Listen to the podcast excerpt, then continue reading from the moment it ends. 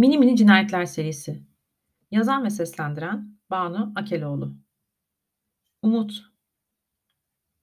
Hafif aksayan ayağımdan utanmıyorum elbette. Sadece insanların bana acıyan ya da garipseyen bakışlarla bakıp şu yıpratıcı dünyada bir de benim için üzülmelerini istemiyorum. Bir insanın, bir canlının ve özellikle bir kadının hayatı söz konusu olduğunda ayağımdan komple vazgeçebilirim. Şimdi olsa Hasan'ın üstüne yine atlardım. O an o hareketi yapmasaydım Tülay belki de mezara girecekti. Yaşananların sonrasında Tülay'ı yanıma çaycı olarak aldım. Gözümün önünde olması biraz da olsa içimi rahatlatıyordu. Sabahları merkeze ulaştığımda naifçe kapımı çalıp ''Günaydın başkomiserim, kahvenizi getirdim.'' diyerek günümü aydınlatması bana yetiyordu.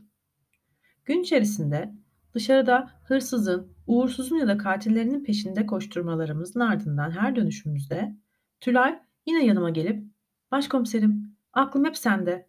Kadın başına koşturup duruyorsun. Ödüm kopuyor bir gün geri dönmeyeceksin diye. Allah'ım korusun.'' diyerek yakınıyordu.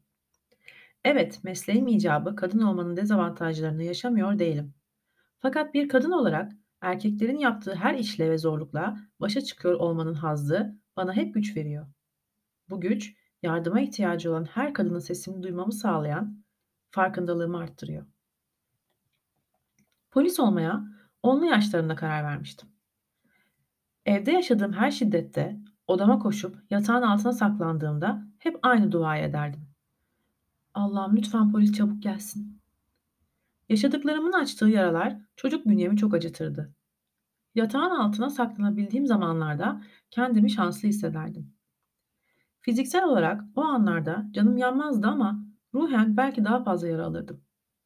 Çünkü yatağın altına girip korkudan kulaklarımı kapattığım anlarda evin içinde babamdan şiddet gören annemin sesi yankılanırdı. Yatağın altına giremediğim zamanlarda ise ağabeyim tarafından benim sesim kanatırdı tüm yaralarımızı. Babam varken ağabeyim bana bulaşamazdı. Çünkü şiddet gösterme hakkı babam evdeyken ona düşmezdi.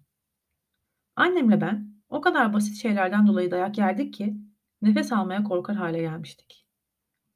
Yıllar böyle geçerken annem rahatsızlandı. Babam artık halsizlikten kolunu kaldırmayan annemi lütuf gösterip hastaneye götürdü. O gece ilk kez hem babamdan hem de ağabeyimden dayak yemiştim. Anneme ev işlerinde yardım etmediğimden dolayı hasta olduğuna inanmışlardı. Ben dayağımı yerken annemin gözünden akan çaresiz gözyaşlarını asla unutamam. O zamanlar çok anlamıyordum tabii. Akciğer kanseri olmuş annem sonradan öğrendim. Dört ay sonra bir sabaha karşı ayrıldı aramızdan. Taziyeye gelen misafirlere soğuk çay verdim diye dayak yediğimi hatırlıyorum da o benim için bardaktan taşan son damla olmuştu. O gece yatağa yattığımda sabah erkenden bu evden ayrılmaya karar vermiştim. Annemin İstanbul'da yaşayan ahiretliği Müyesser teyzenin yanına gidecektim. Severdi beni. Kapıda bırakacak hali yoktu ya. Sabah ilk ışıklarla birlikte çantamı hazırlamaya başladım. Üç beş parça eşyam vardı. Onları çantama tıkıştırırken yere bir şey düştü. Eğilip aldığımda bir mendilin içine sarılmış dört bilezik, biraz para ve bir not kağıdı buldum. Kağıdın üzerinde şunlar yazılıydı. Benim talihsiz kızım. Seni o zalimlerin eline bırakıp gitmeyi hiç ister miyim? Farkındayım. Çok az zamanım kaldı. Bu para ile bir bilet alıp Müyesser teyzene git. Seni bekliyor olacak. Bileziklerin de seni biraz idare eder. Babam bileziklerin yokluğunu fark etmeden git. Kendine yeni bir hayat kur. Seni seviyorum yavrum. Ağlarım da dayak yerim korkusundan tuttuğum gözyaşlarım şelale gibi akıvermişti yanaklarımdan. Annemle mutlak sonumuzu hiç konuşmadan aynı şeyi düşünmüştük. Kurtuluşum İstanbul'du. Hızlıca hareket edip evden çıktım. Gebze'den İstanbul'a olan umut yolculuğum böyle başlamıştı. Otobüs hareket edene kadar babam gelecek diye korkudan ölecektim. Fakat çok beklemeden motor çalıştı ve tekerlekler özgürlüğe doğru yol almaya başladı. 16 yaşında geleceği için savaşan bir kız çocuğuydum. Müyesser teyzenin evini bulmam kolay olmuştu. Daha önce sadece bir kez gelmiştik ve annem sanki ileride ne olacağını tahmin etmiş gibi bana defalarca nerede inip nerede bineceğimi, yolu nasıl bulacağımı tekrar tekrar anlatmıştı. Müyesser teyze İstanbul'un Anadolu yakasında Kartal'da oturuyordu. Otobüsten inip annemin öğrettiği şekilde gitmek için yola çıkacaktım ama arkamdan muavin "Bacım, sen nereye gideceksin? Az sonra servisler kalkacak." dedi. Eskisi gibi değildi her şey. İstanbul gelişmişti. Muavinin yönlendirdiği Kartal servisine bindim. Tamamen yabancı gözüken yollar, caddeler, binalar yol aldıkça tanıdık gelmeye başlamıştı. Tesadüftür ki araç Müyesser teyzenin sokağına dönünce heyecandan ineceğim, beni indirin burada, inmek istiyorum diye bağırdım. Şoför şaşkınlıkla frene basıp buyur in bacım dedi. Sokağın başında indim. Saat sabah 11'e geliyordu. Kalbim küt küt atarken Müyesser teyzenin kapısını çaldım.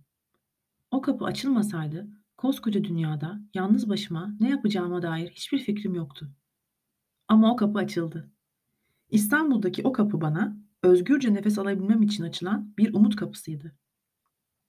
Beni sarıp sarmalayan Müyesser teyze ki ona daha sonraları onun isteği üzerine annem diyecektim, bana yeni bir hayat veren sığınağım olacaktı. Kendimi kurtarmıştım. Annem artık huzurla uyuyabilirdi. Müyesser teyzenin mahalleden aldığı haberlere göre babam beni reddetmiş, benim böyle bir kızım yok demiş ardımdan. Ağabeyim de keza babamın kopyası ve kuklası olduğundan dolayı beni silmişti. Artık köksüz bir kızdım. Manevi annemin ilk hareketi beni babamın baskısıyla ara verdiğim eğitim hayatıma başlatmak oldu. Ne olmak istemediğimi ve ne olmak istediğimi çok iyi bilecek bir olgunluktaydım. Zayıf, yönetilen ve ezilen bir kadın olmak istemiyordum. Böyle olan kadınların da varlığını yok sayamazdım. Güçlü olmalıydım. Bugün elimden müesser teyze tutmuştu, ben de ileride başka kadınların elinden tutabilmeliydim. Liseye kaldığım yerden bitirmek çok kolay oldu. Şimdi önümde polis akademisi sınavları vardı. Kazanacağımdan hiç şüphem yoktu. Kazandım da. Akademide günlerim çok güzel geçiyordu. Mezun olacağım günü iple çekiyordum. Bir amaç için yaşıyordum. Amacım bu şehirde yaşayan kadınların güvenliğini sağlamak olacaktı. Önce yaşadığım şehrin, İstanbul'un kadınlarını, sonra gücüm yeter ise Türkiye'de yaşayan tüm kadınları koruyacaktım. Mezuniyetimi göremeden vefat eden canım manevi annem evini ve tüm mirasını bana bırakmıştı. Herkese benim kızım bakan olacak diye diye herkes benim mahallede bakanım diye çağırmaya başlamıştı. Cenazesine gelenler başın sağ olsun bakanım diyerek sanki onun vasiyetini yerine getirdiklerini düşünüp huzur buluyorlardı. Her zamanki gibi zaman hızla akıp gidiyordu. Akademi bitmiş, hayalime kavuşmuştum. Bazen yaşadığım hayatın gerçekliğinde boğuluyor, bir sabah uyanıp da hepsinin rüya olması korkusu ile huzursuz oluyordum. Bu zamanla azaldı tabii. Şimdi bir başkomiser olarak dönüp arkama baktığımda başardığımı gördükçe kendimle gurur duyuyorum. Amacıma ulaşmak için istediğim güce kavuşmuştum ve bu güçle sayısız kadının hayatına dokunmuş, onlara umut olmuştum.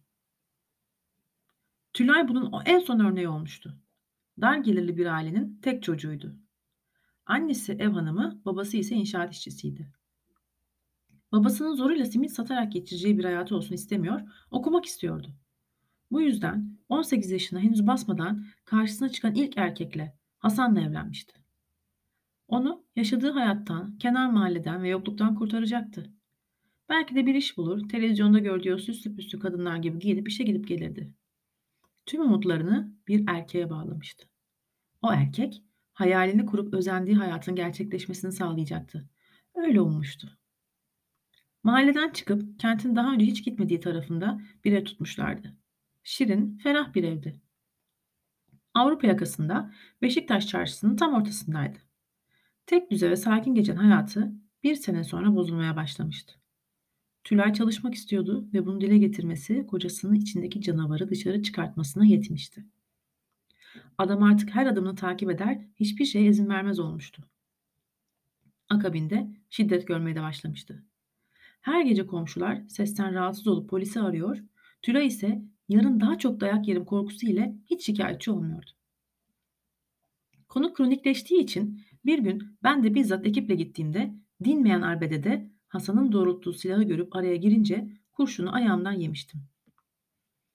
Bizim meslekte olmayacak şeyler değildi bunlar. Acısı geçerdi elbet ama Tülay'ın her gün yaşadığı acı geçmiyordu. O geceden sonra hızlıca sonuçlanan boşanma süreciyle Tülay rahatlamış ve karakolumuzun olmazsa olmazı olmuştu. Artık onun için endişelenmeye gerek olmadığına eminim derken bir sabah kahvemi bırakmaya odama geldiğinde kıvranarak koltukta oturup ağzındaki baklayı çıkarıverdi. Başkomiserim, ben evime, kocamın yanına dönmek istiyorum. Bunu söylediği anda bacağımın kurşun yiyen yere sızladı. Sen çıldırdın mı? Nereden çıktı şimdi bu? diyerek çıkışmıştım.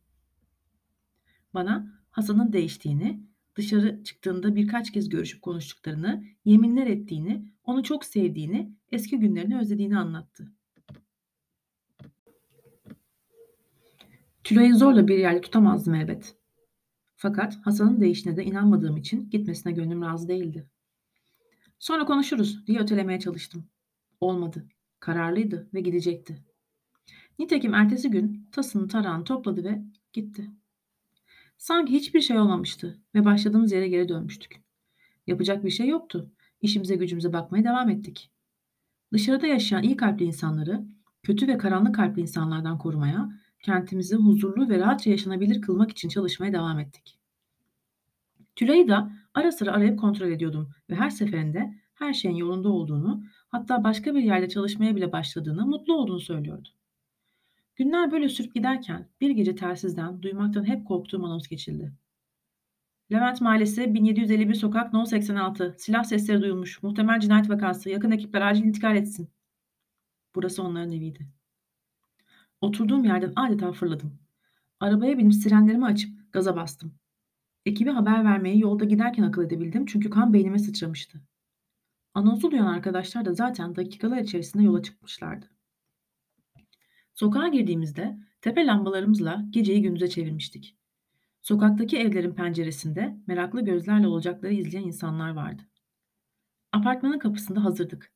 Temkinli bir şekilde içeri girecektik. Bu apartmanda yaşadığım şey ayağımı ve kalbimi sızlatıyordu. Göreceğim manzara beni korkutuyordu. Kalbimde deli gibi çarpıyordu.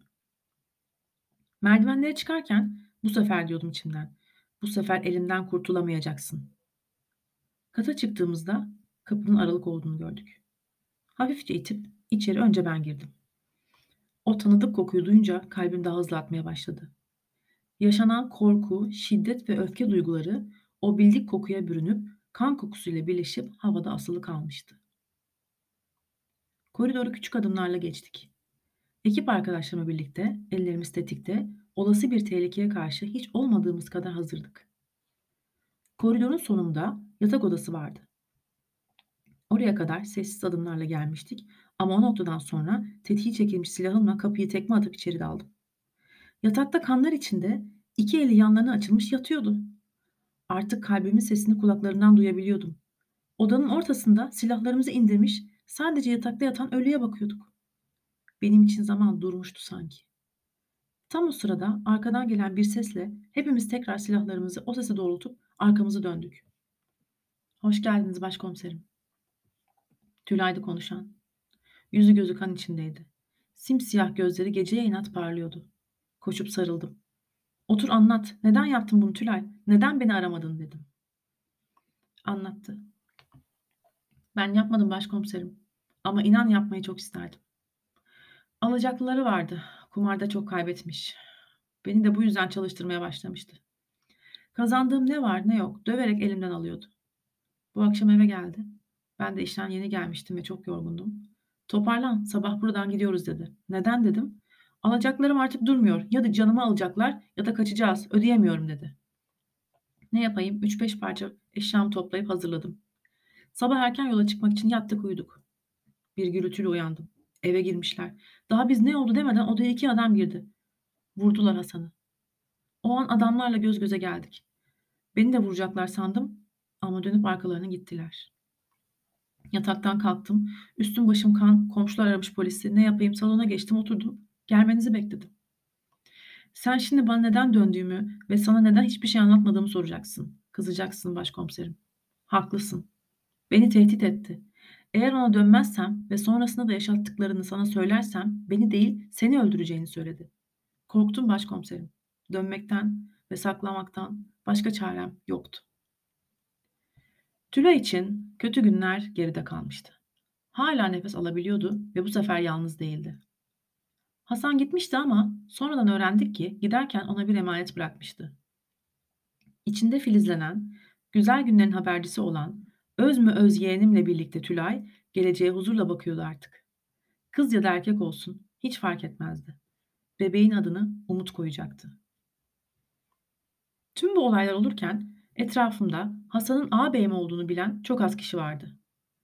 Babam öldükten sonra Hasan da İstanbul'a gelip beni bulup değiştiğini, benimki gibi güzel bir hayat kurmak istediğini söylemişti. Ona yardım edip bir ev tuttum. Gerçekten değişmiş gibiydi. Uzaktan onu izliyordum ama hayatıma almıyordum. Babamla bıraktığı unutulmaz izler hala peşimi bırakmamıştı. Evleneceğini duyduğumda sevinmiştim ama aklımda soru işaretleri vardı. Aldım karşıma konuştum. Eğer karını döversen seni içeri tıkarım dedim. İçindeki canavarı ortaya çıkarttığında tıkmıştım da. Fakat huylu huyundan yine vazgeçmemişti. Hasan kendi sonunu kendi hazırlamıştı. Onu o odada öyle gördüğümde acıyla rahatlamayı aynı anda hissetmiştim. Eski günlerin özgür ruhumu yaralamasına izin vermeyecektim. Artık geleceğe ve güzel günlere ve umutla bakıyordum. Yeğenimi annesiyle birlikte sevgiyle yetiştirecektik.